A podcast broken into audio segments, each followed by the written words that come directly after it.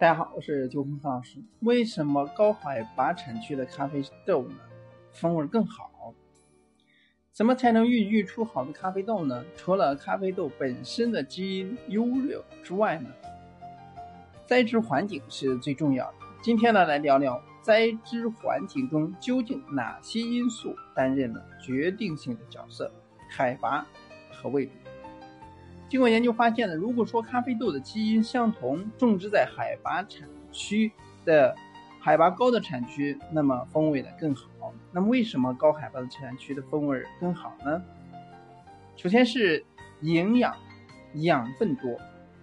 爬过山的朋友都知道，越往上气温呢越低。那么在山顶保存过的朋友，住过的朋友也知道，海拔地区高的地方呢温差会。特别大，尤其是这些自然条件下，让高海拔产区的咖啡豆生长缓慢，这样呢，它们可以积累更多的养分，正应了那句老话：“长得慢的孩子，天天有奶喝。”简单打个比方，就是说三月饲养鸡和一年走出来的鸡的区别。所以海拔。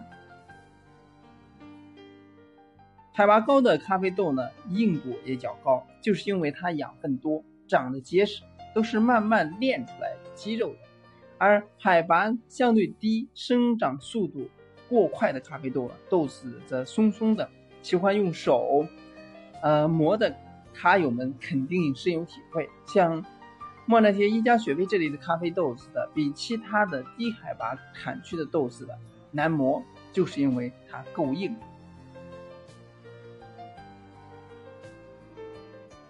还有就是绿原酸少，尝过尝过了风味丰富的精品咖啡之后了，他是不是也越来越不喜欢又苦又涩到刮舌头的这个咖啡呢？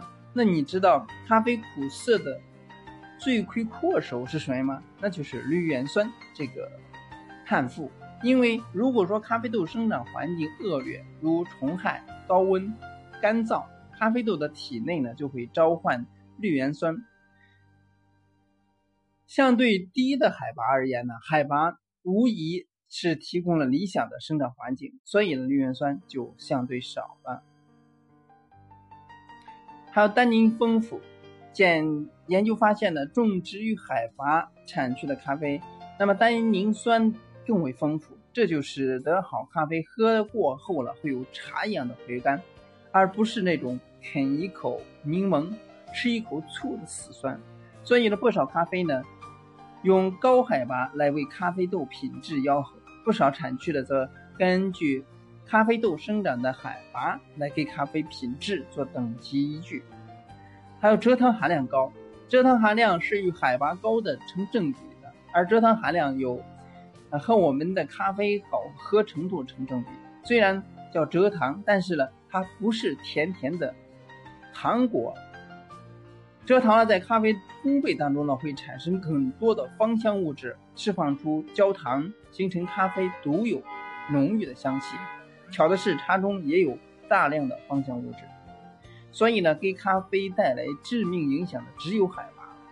然而，并不是说我们忽略了另外一个重要的因素——纬度。和葡萄种植一样，纬度对咖啡的品质影响也是一样巨大。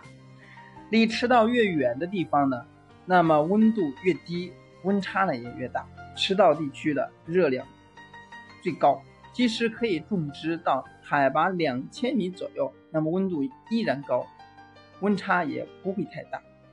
有研究指出，与相同海拔低纬度地区相比呢，高纬度地区的咖啡会具有更好的品质。因此呢，纬度也作为影响咖啡品质的一个重要的地理因素。南北回归线热量低，种植大于大多数呢在一千米以下。那么在我国主要分布在云南，某些极少数超出了南北回归线产区，有很高的海拔和适宜的纬度，则容易出现更大的温差，对咖啡的生长呢极为有益。就像一个长得慢的孩子，厚积而薄发，最终呢变成真正的型男。相关专业论述参考呢，可以很多一些这个相关的资料可以收集一下，对比进行。总之呢，咖啡品质的好坏呢，与它的海拔和纬度是紧密相关的。当然，海拔和纬度的不同，自然会造成它的种植环境的雨量啊，包括气候啊等等的变化，自然也会影响咖啡本身的品质。今天呢，就到这里，希望对大家有帮助，下次。